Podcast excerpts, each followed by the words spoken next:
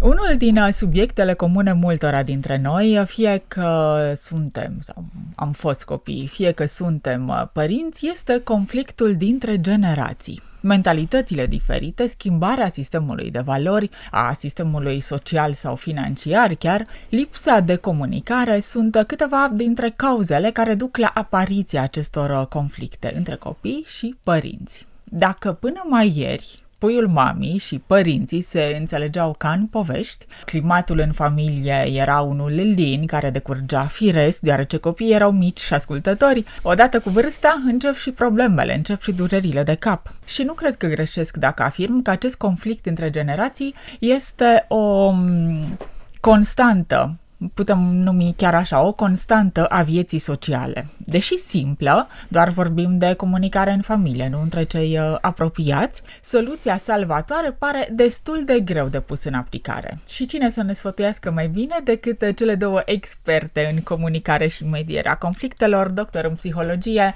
Raluca Anton și Adela Moldovan, bine ați revenit pe frecvențele noastre. Bine te-am regăsit. Bine te-am găsit, Carmen. Ce ne facem cu acest conflict între generații? Aș porni de la ideea că un lucru pe care părinții de copii adulți nu și-l uh, impropriază cumva, este faptul că copiii lor sunt adulți și au dreptul la părerea lor.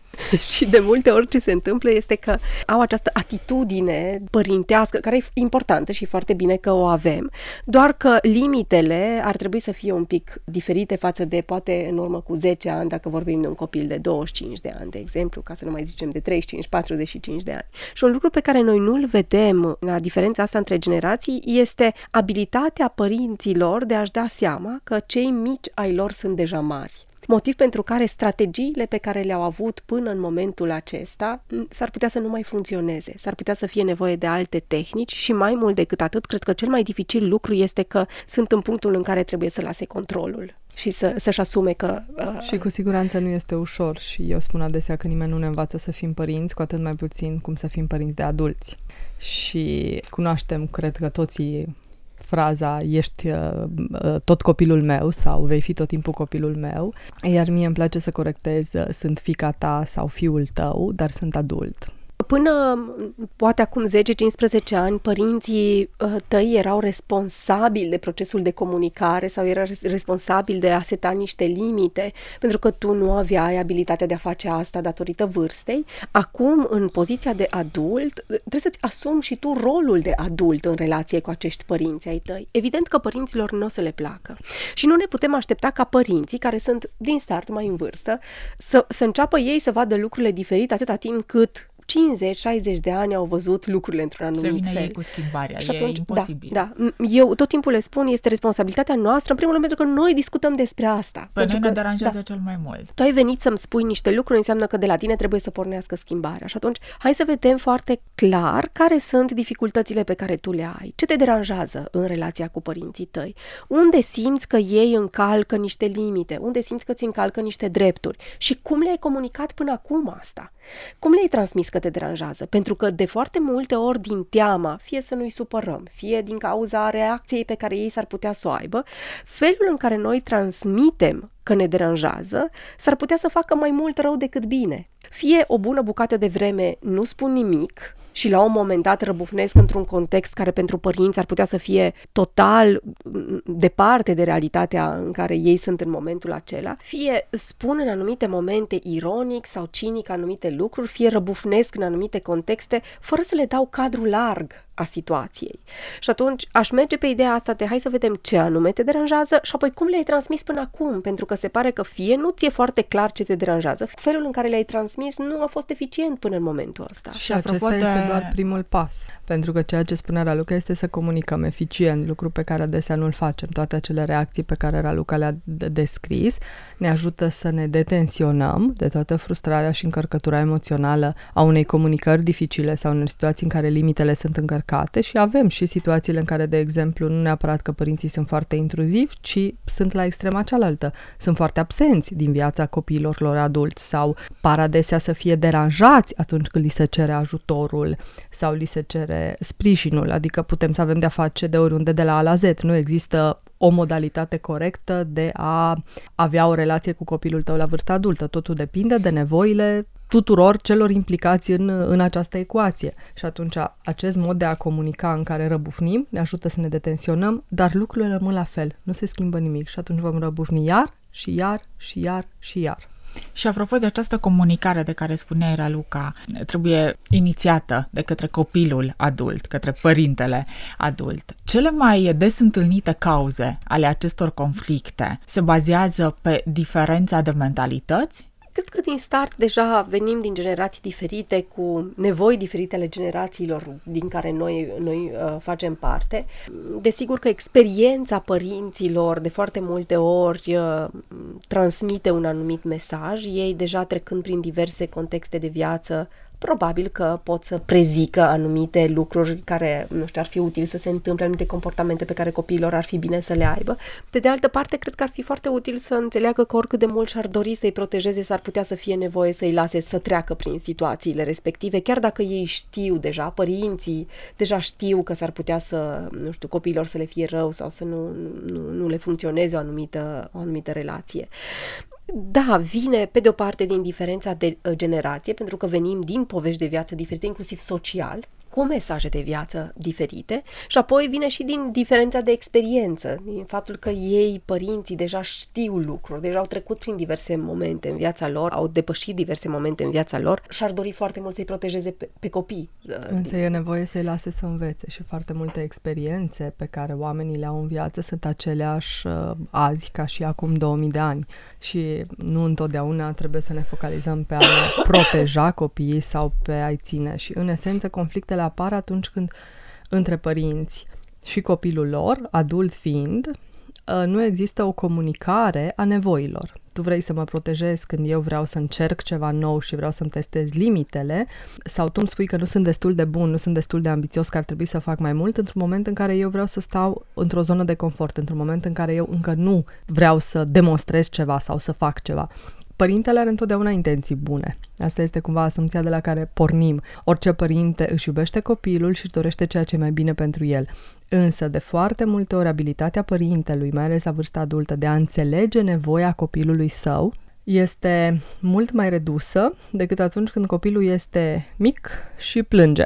Atunci e mai ușor de controlat. Și mai puține nevoi și modul în care rezolvăm acele nevoi este iarăși foarte simplu. Pe măsură ce copilul crește și este adult, o anumită nevoie de a fi valorizat, de a se simți apreciat, de exemplu, felul în care se îndeplinește acea nevoie poate să fie foarte diferită pentru copil față de cum vezi tu adultul lucrurile.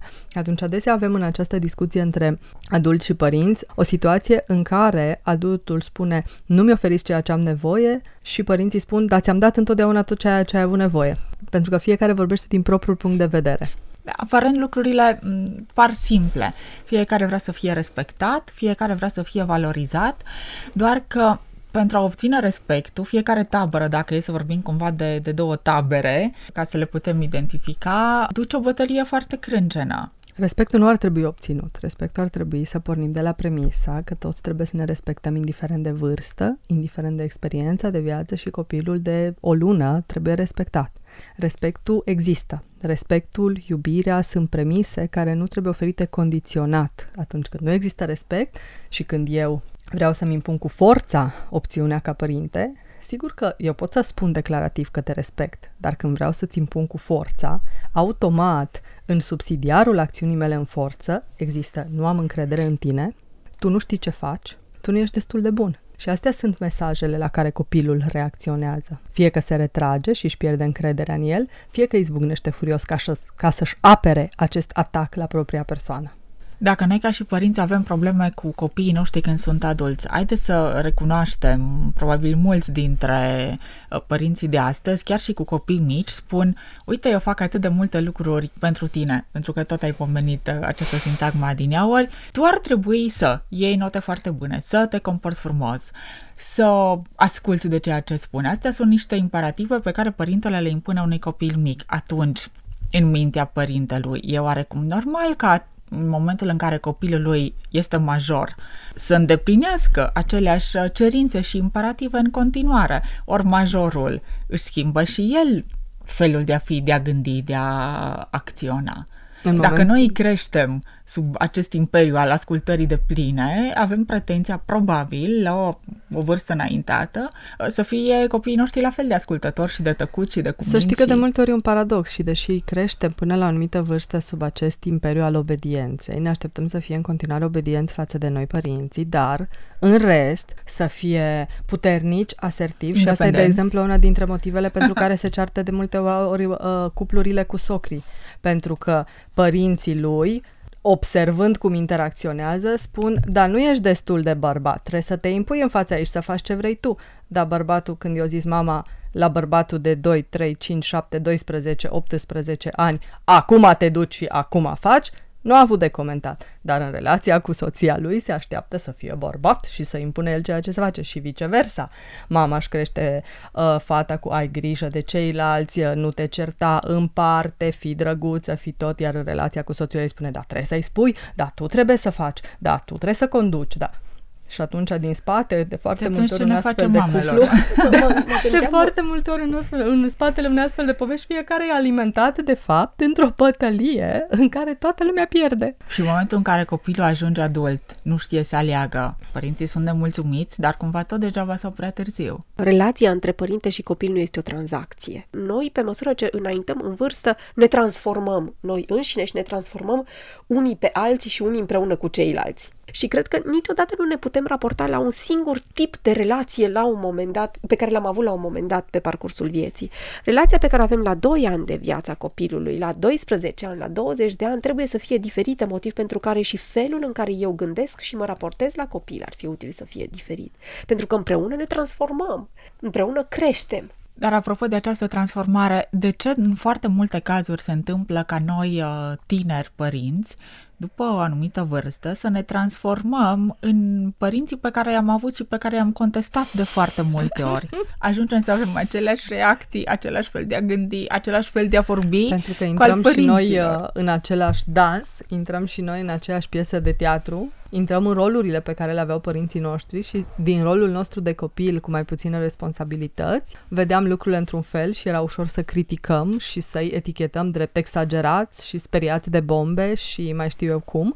Iar când ajungem noi în rolul de părinte, având pe ume responsabilitatea unui copil, în momentul în care începem noi să simțim ce înseamnă să te temi pentru copilul tău, ce înseamnă să te îngrijorezi, ce înseamnă să îți dorești să-l protejezi și în același timp să știi că poți face asta doar limitat limitat și atunci, de foarte multe ori, da, ne transformăm în părinții noștri. Iar comportamentele pe care noi le observăm la ei atunci când creștem, chiar dacă nu ne plac, le observăm, le vedem și le registrăm. Iar în situații de stres, în special, pur și simplu le punem în scenă. Creierul reproduce ceva ce a înmagazinat de-a lungul creșterii, chiar dacă nu i-a plăcut. Ce ne facem? Ne bazăm pe comunicare, pe inteligența noastră emoțională, relațională, verbală chiar?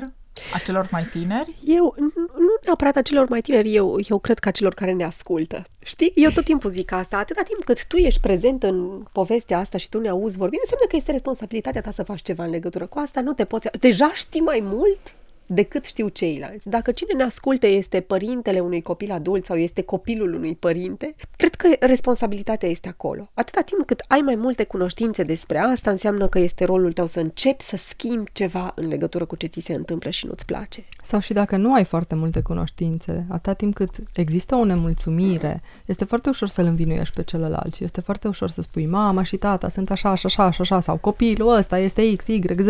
Asta nu ajută pe nimeni și nu schimbă lucrurile e nevoie, așa cum spune Raluca, de asumarea responsabilității. Dacă între mine și tine ceea ce se întâmplă este nesatisfăcător și nemulțumitor, eu încep să schimb ceva. Sigur că pot să comunic cu tine, pot să-ți explic și ție nemulțumirile mele, pot să încerc să aflu de la tine și nemulțumirile tale și putem să conlucrăm, să ne sincronizăm în acest efort de a schimba ceea ce se întâmplă între noi. Dar cu învinuire, sau mai, mai grav decât atât, cu o resemnare din asta gen, no, păi așa să ai mei și gata, ei nu o să se schimbe niciodată. Sigur că anumite lucruri nu se schimbă, dar felul în care interacționăm se poate schimba, doar că schimbarea e dificilă. Și de multe ori uh, renunțăm cam repede.